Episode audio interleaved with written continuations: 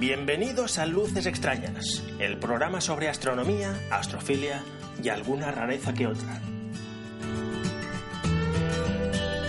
Este es el audio correspondiente a la entrada de Ballenas y Galaxias del blog Luces Extrañas.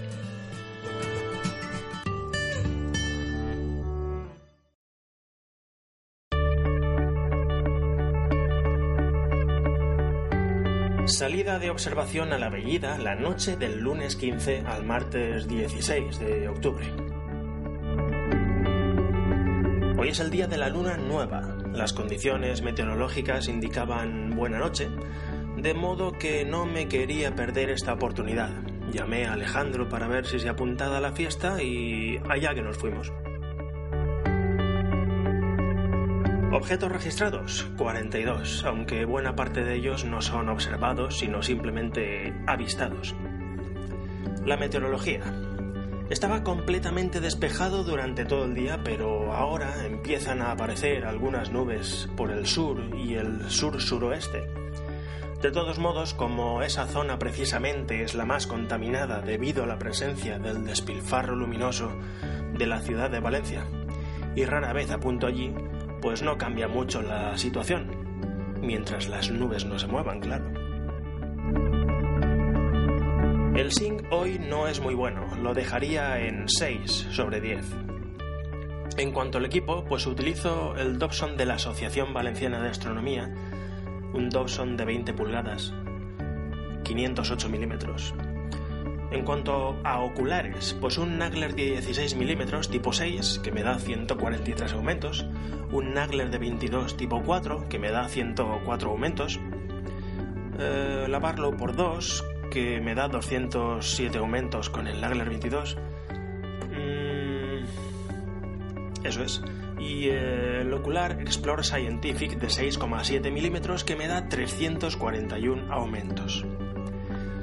Las constelaciones cubiertas pues fueron Pegasus, Casiopeia, Cetus, Eridanus, Orión y Gemini.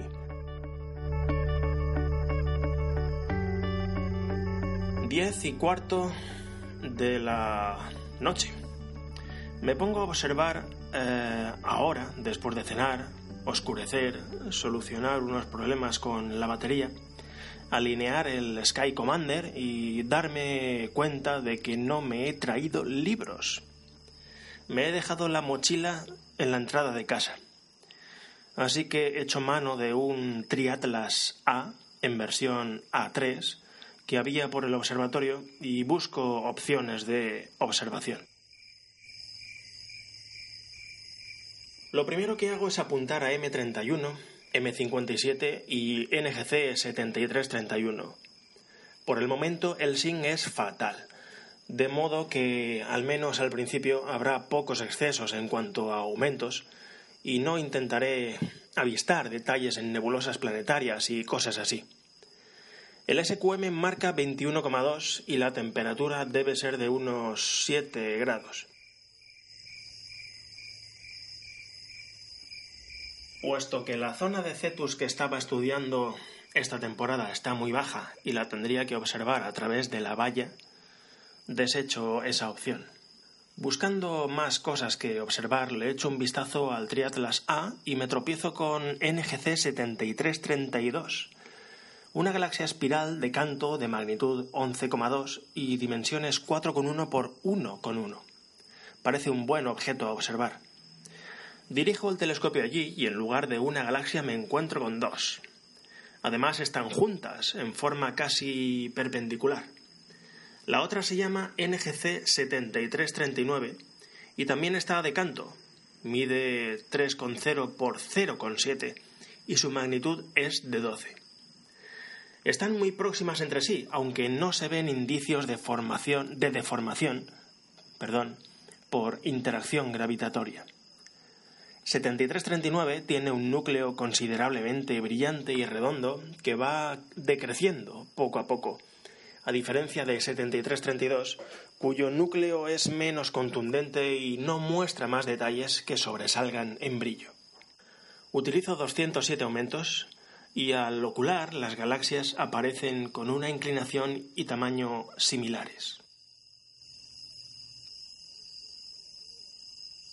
NGC 7479, galaxia espiral barrada en Pegasus de magnitud 10,8 y dimensiones 3,9 x 3,0. Es una galaxia muy característica que ya observé en verano y que, pese a no eh, recordar su número, la reconocí al instante. Es muy barrada. Es una galaxia barra orientada de norte a sur y en el extremo de cada barra nace un intento de brazo. Con 207 aumentos no consigo ver la trayectoria que sigue ese brazo, pero cabe decir que en un extremo de la barra, justo donde termina la barra para girar y comenzar el brazo, en ese punto hay una estrella, que es la más brillante del campo. Si nos vamos al otro extremo de la barra, ahí nace el otro brazo que poco a poco va curvándose y cerrándose en bucle sobre la galaxia. Ese bucle rodea una estrellita algo menos brillante que la anterior. El bulbo brilla bastante aunque no es estelar. NGC 7457, galaxia en Pegasus, de magnitud 11 y dimensiones 4,3 x 2,3. Aparenta ser espiral, y aunque no se aprecia ningún indicio de brazos, su núcleo se ve bastante brillante, aunque no diría que estelar se ve una estrella superpuesta a mitad de camino entre el núcleo y la periferia, ovalada de este a oeste. Los límites no están demasiado definidos. El aumento óptimo lo consigo con 207 aumentos.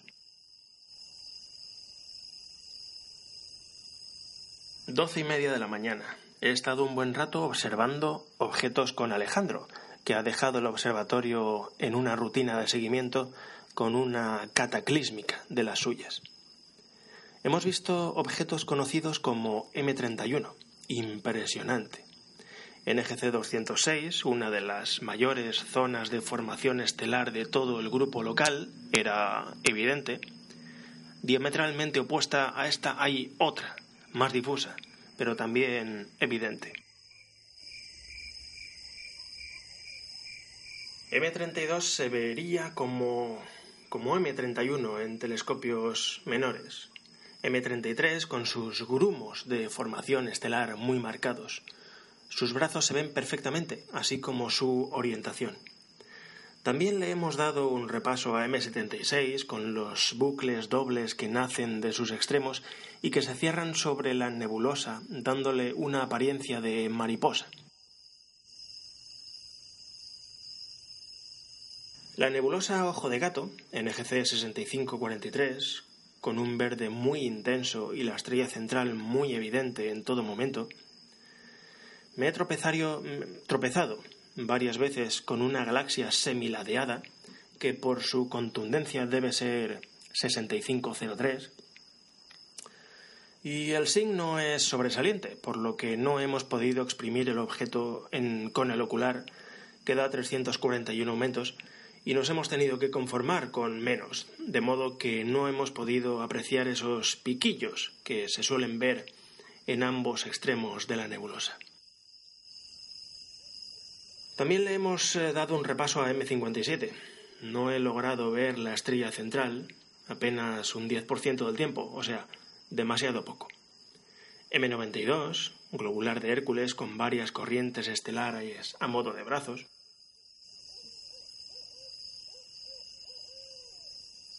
Mirando el Triatlas, los alrededores de Cygnus, que es la parte más alta del cielo, y cerca de Cefeus, aunque en los dominios de Casiopeia, me encuentro con el rótulo Nebulosa de la Burbuja, NGC 7635, y allí que me voy. Me ha parecido ver, sin filtro y 104 aumentos, una nebulosidad alrededor de una estrella. La he localizado, la he centrado, he doblado los aumentos a 207 y le he puesto el filtro NPB. Efectivamente hay nebulosa y aunque le falta aumento, creo que se trata de ella por el recuerdo que tengo de verla en fotografías. La burbuja entera no la alcanzo a atisbar, pero no hay dudas de que se trata de la retratada tantas veces. En principio no le veía nada parecido a una burbuja. Más bien se ve una nebulosa con un canal oscuro que la cruza, semejante al puente oscuro de M8, la laguna en Sagitario. Ese puente oscuro es curvo por un lado, y prolongando esa curva se cerraría sobre sí y formaría la burbuja. Aunque el contorno de esa pompa no está completo ni mucho menos, sino que se queda en un tercio o incluso una cuarta parte de la circunferencia. Ese círculo engloba la estrella más brillante, la que parece ser que le proporciona el brillo a la nebulosa. Por la parte trasera, muy cerca de la estrella brillante, hay una justo en el borde, la más débil de las visibles, según me parece a mí. Luego veo dos en la vertical, una que se encuentra en el hipotético centro de la burbuja y otra justo en el borde, debajo de la anterior, equidistante con esta y a su vez equidistante con la brillante que he mencionado antes. Opto por no intentar poner más aumentos. Cetus no levanta mucho sobre el horizonte, por lo que el fondo del cielo deja bastante que desear. Pero como no iba a mejorar su posición en los próximos milenios, pues relataré lo que sea capaz de ver por esta zona.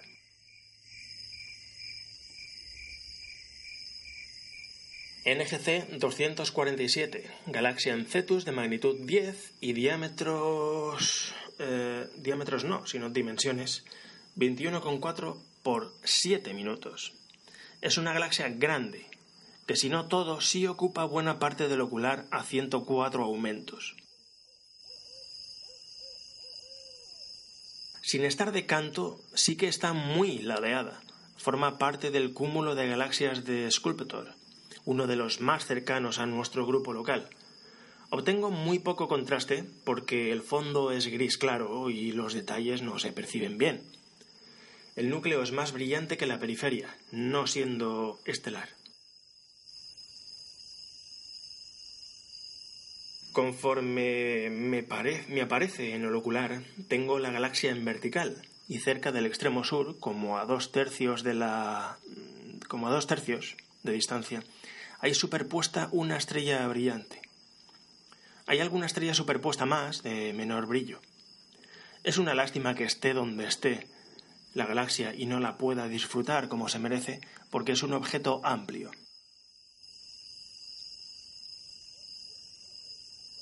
El SQM da una medida de 21,4. Todavía en Cetus, esta vez con NGC 157, galaxia de magnitud 11 y 4,2 por 2,7, pues tiene un volumen generoso, orientada casi de cara es espiral. No se consiguen separar unos brazos de otros, pero se aprecian ciertas irregularidades internas que sugieren el sentido de giro. Una vez más, la falta de contraste con el debido al fondo lechoso de la zona hace que resolver detalles sea harto difícil. El núcleo es más brillante que la periferia, aunque no escandalosamente, hay que trabajárselo un poco. Con visión lateral aparece el núcleo relativamente brillante, aunque no se está seguro de si es estelar o es una estrella superpuesta a ese núcleo. Me cerciono eh, más tarde de que no hay tal estrella. Toda la puntualidad está en el núcleo. Tal como tengo orientada la imagen, tomando el núcleo como el centro de un reloj, hay una estrella relativamente brillante de magnitud aproximada de 11 a eso de las 4 en un reloj imaginario. Hay otra algo menos brillante a las 3 y algo más separada. Por momentos quieren salir detalles que indiquen el recorrido de los brazos, pero la mediocridad de la zona puede más. Esta galaxia saltó hace un año a las noticias por una fotografía realizada por el instrumento Hawk 1 del VLT en Cerro Paranal, Chile, y en, que, en el que se resaltaba su forma de S, como la de Superman. Observación negativa de NGC 578, una galaxia también en Cetus. Más galaxias en Cetus, NGC 586 y NGC 584. Son dos galaxias juntas que caben en el mismo campo a 104 aumentos. La que tengo más abajo, tal como tengo el telescopio, es la 586, de 1,6 minutos por 0,7 minutos y magnitud 13. NGC 584 mm, es más brillante, magnitud 10,4, más grande, 3,7 por 2,4, y su núcleo es más evidente aunque no llega a ser estelar. No se aprecian formas internas, pero sí sus eh, perfiles. Parecen elípticas, estando 5,84 más de cara y 5,86 semiladeada.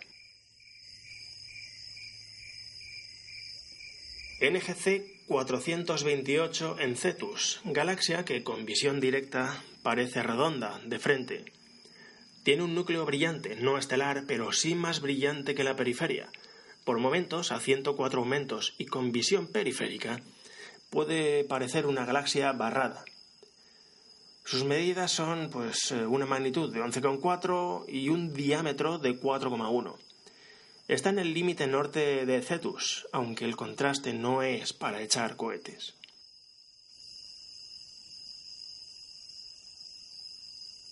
Una y 45 de la mañana. NGC 533. Galaxia en Cetus. Más pequeña que las anteriores, no le aprecio formas. El núcleo es brillante, no definido. Su magnitud es de 11,4 y mide 3,8 por 2,3. Derivando hacia el oeste me encuentro casi en la misma declinación con otra galaxia más gorda, redonda, con un núcleo también brillante y casi estelar. Se trata de NGC 521. Para terminar con la parte occidental de Cetus, me voy a NGC 450, de magnitud 12,3 y dimensiones 3,1 por 2,4. Es una galaxia que a primera vista aparece ovalada y orientada este-oeste. El núcleo brilla, es casi puntual, aunque, bueno, su luminosidad es discreta. En general, baja luminosidad superficial en toda la galaxia. Utilizando visión periférica se ve como un segundo cuerpo al sureste, aunque puede deberse a una estrella superpuesta. Buscando información sobre la galaxia, me encuentro con que ese grano es en realidad otra galaxia. Se trata de UGC 807, de magnitud 15,8 y dimensiones 0,9 por 0,4. No están relacionadas, ni siquiera están cerca. La distancia de la galaxia pequeña es unas 8 veces la de la grande. La observo a 104 aumentos. En la parte oriental sur de Cetus está NGC 578, galaxia de tamaño generoso, ovalada, 4,8 por 3,0, inclinada con orientación este-oeste, de magnitud 11 y también demasiado meridional para exprimirla. El núcleo es más brillante que su periferia, inmediata. Si no es estelar, podemos decir que es casi estelar. No aprecio estrellas superpuestas, salvo la más brillante del campo que está en un borde de la galaxia. Se le ven ciertos claroscuros, no los típicos de una galaxia irregular, pero ciertas partes son más brillantes que otras. Con visión periférica, los dominios de la galaxia se extienden bastante, por lo que el halo es extenso. Otra vez, consultando la bibliografía, me encuentro con que esa supuesta estrella es en realidad una galaxia de fondo de magnitud 14,3, casi eclipsada. Hay varias, aunque demasiado lejanas para apreciar con el telescopio algo más que el núcleo. NGC 908, galaxia en Cetus, magnitud 10,9, espiral núcleo casi estelar, elongada de este a oeste, 6,1 por 2,7 minutos. Hay una estrella más brillante que el núcleo en el límite este de la galaxia. Bueno, está semi-inclinada y, y ocupa entre la mitad y dos tercios del campo con el ocular de 104 metros, por lo que la escala es satisfactoria. No hay indicios de irregularidad, aunque estaría más seguro si esa estrella superpuesta no fuese tan brillante.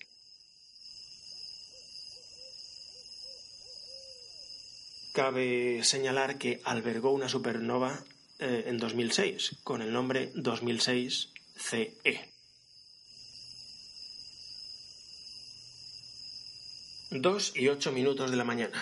Otra galaxia en Cetus, NGC 720, algo menos de la mitad de tamaño que la anterior, esta con 4,2 por 2,2, brillo más concentrado, 10,2 de magnitud, y por tanto más contrastada sobre el fondo que sus socias de constelación. Es elíptica y elongada. En principio se ve el núcleo que va descendiendo en brillo gradualmente y después podemos empezar a detectar poco a poco la periferia. El núcleo es brillante, aunque no llega a ser estelar. No hay rastro de estrellas superpuestas.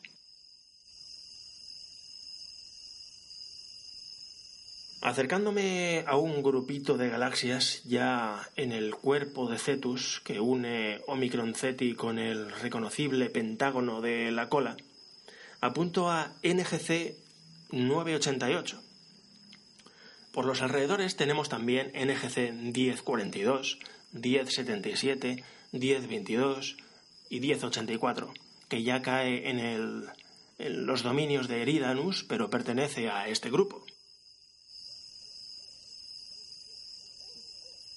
988 tiene en pleno centro una de las estrellas más brillantes del campo, magnitud 7, por lo que tenemos que buscar un borrón saliendo por un lado de esa estrella. Observándolo por primera vez se asemeja bastante a un cometa, aunque tal vez la simiente de ese cometa brille en exceso. La imagen no es más que una débil borrosidad alargada al fondo del brillo de esta estrella, por lo que no podemos ver núcleo ni detalles internos. No obstante, la visión eh, lateral eh, hará que crezca y de ese modo sacarla de su, de su escondite. Su brillo es de 11 y sus medidas 4,6 por 2,5. Es espiral, aunque la foto que intente revelar este hecho debe ser bastante nítida. NGC 1042 y 1052, dos galaxias muy diferentes separadas 15 minutos de arco. Caben las dos justo con el ocular que me da 104 aumentos.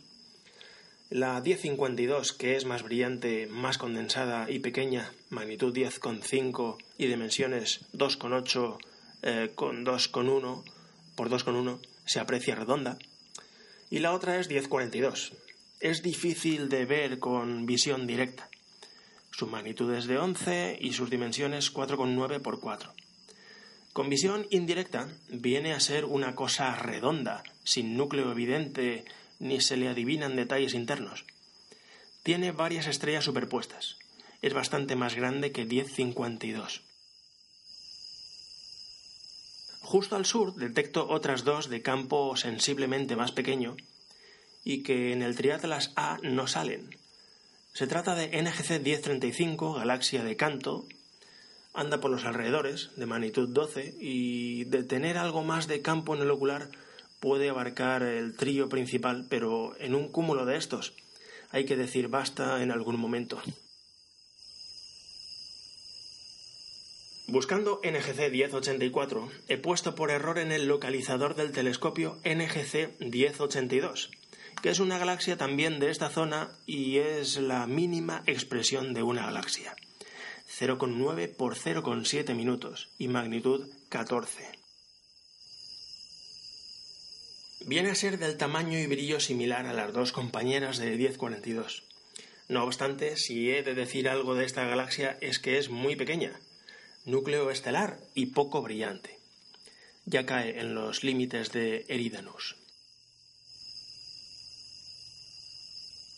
Saltando a la frontera a Eridanus, solo por un momento, nos encontramos con NGC 1084. De magnitud 10,4, es una galaxia con más brillo superficial que las anteriores, de más tamaño que estas últimas que hemos visto, es ovalada, 3,2 por 2,1, y su núcleo es discretamente brillante. Se ve una estrella superpuesta, o grumo, o lo que sea, en la parte norte del núcleo, a medio camino o dos tercios del núcleo hacia, hacia afuera. En agosto de 2012 albergó una supernova que superó la magnitud 14, SN 2012 EC. En 2009 había surgido otra de magnitud 17, SN 2009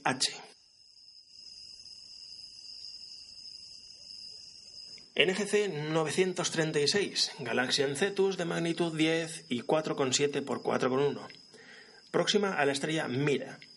Con visión directa parece una galaxia orientada de frente, redonda, aunque con visión periférica, aparece cierta elongación, además de que el halo parece extenderse mucho más de lo que parece en principio. El núcleo es brillante. Dentro de ese núcleo hay una simiente casi estelar.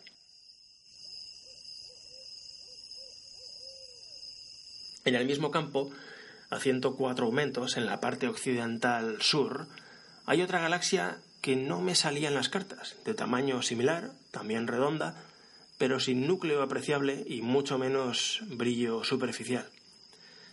Es NGC 941.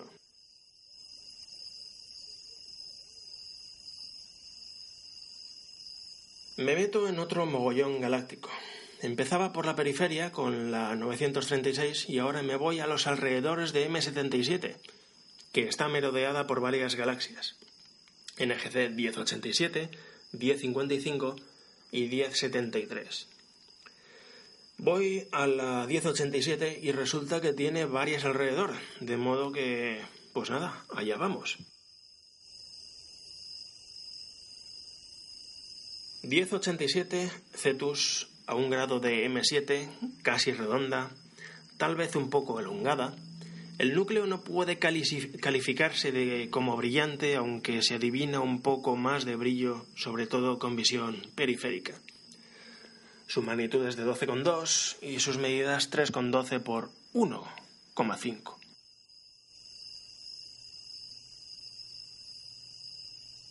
Centrando la galaxia y yendo un poco hacia el noreste, aparece una segunda, más modesta, más elongada, con su núcleo más brillante en relación a la periferia, semiladeada, menos tamaño que la anterior, menos brillo y con una estrella no superpuesta aunque bordeando el eje corto.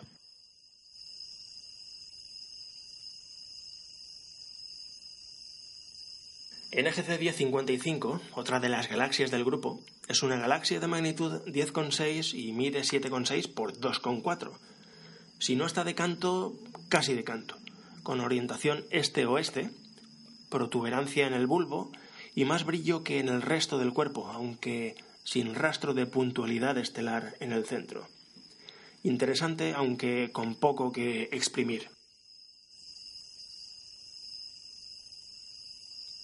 2 y 42. M77.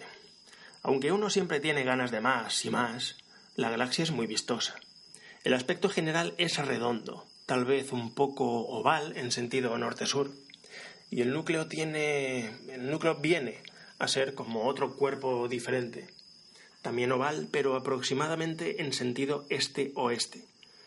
Un efecto curioso y muy evidente, y dentro de ese núcleo una simiente de aspecto estelar.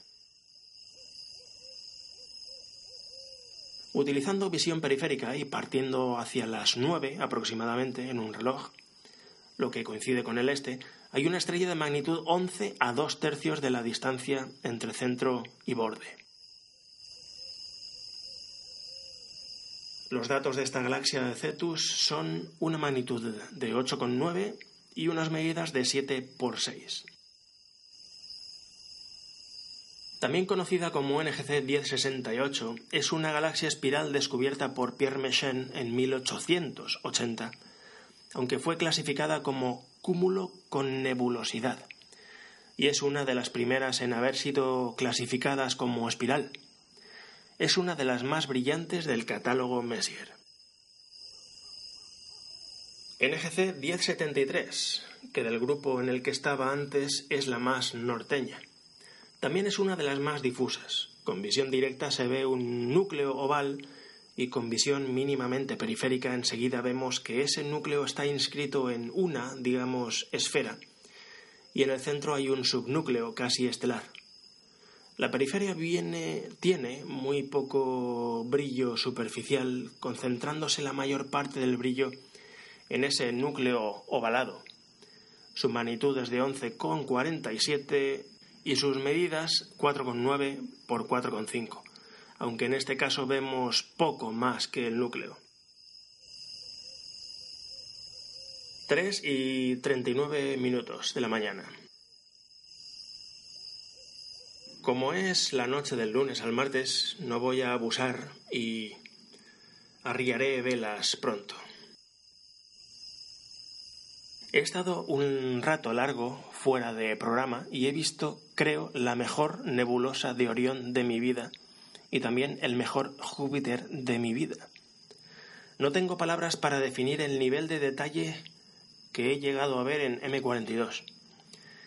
En el hueco nebuloso del trapecio he llegado a contar nueve o diez estrellas, además de ver la nebulosa de color verde y de color pardo. Sobre Júpiter, pues tampoco tengo palabras para reportar lo visto, sobre todo por falta de cultura joviana, pero no había llegado nunca a apreciar el nivel de detalle al que he llegado esta noche. Continúo vagando, aprovechando el buen estado del cielo, y apunto ahora a la nebulosa del Esquimal, o NGC 2392 Empiezo con 207 aumentos y al ver que se deja exprimir más, cambio a 341. Con esta apertura, el halo de la parca gana mucho en brillo. Entonces, el brillo relativo del núcleo, lo que vendría a ser la cara del esquimal, pierde un poco de, de protagonismo al ser el fondo más brillante que en telescopios de menor apertura. No obstante, la estrella central está ahí, hiperpresente y en general la nebulosa se ve más grande. No se ve más grande por los aumentos, sino porque se recoge más luz de la periferia de la nebulosa y por tanto esa parca de la que hablábamos antes llega más lejos. La transparencia y estabilidad atmosférica a estas horas han mejorado sensiblemente. No es perfecto, porque los telescopios grandes también son especialistas en recoger turbulencias, y es imposible obtener imágenes perfectas. Justo en ese momento pasa un objeto por el campo del ocular tocando la nebulosa. Si no me equivoco, estoy viendo la parte de la cara, que no es redonda, sino que tiene diámetros diferentes y digamos que la barbilla estaría a mi derecha y la oreja izquierda estaría abajo. Color no veo a estos aumentos. Y voy cerrando la sesión con M42 hasta las 4 de la mañana. Pese a no aprovechar toda la noche, el resultado ha sido bueno y una buena cantidad de objetos han pasado por la retina. A ver cuándo podemos volver a hacer una escapadita como esta. Nos vemos por ahí fuera.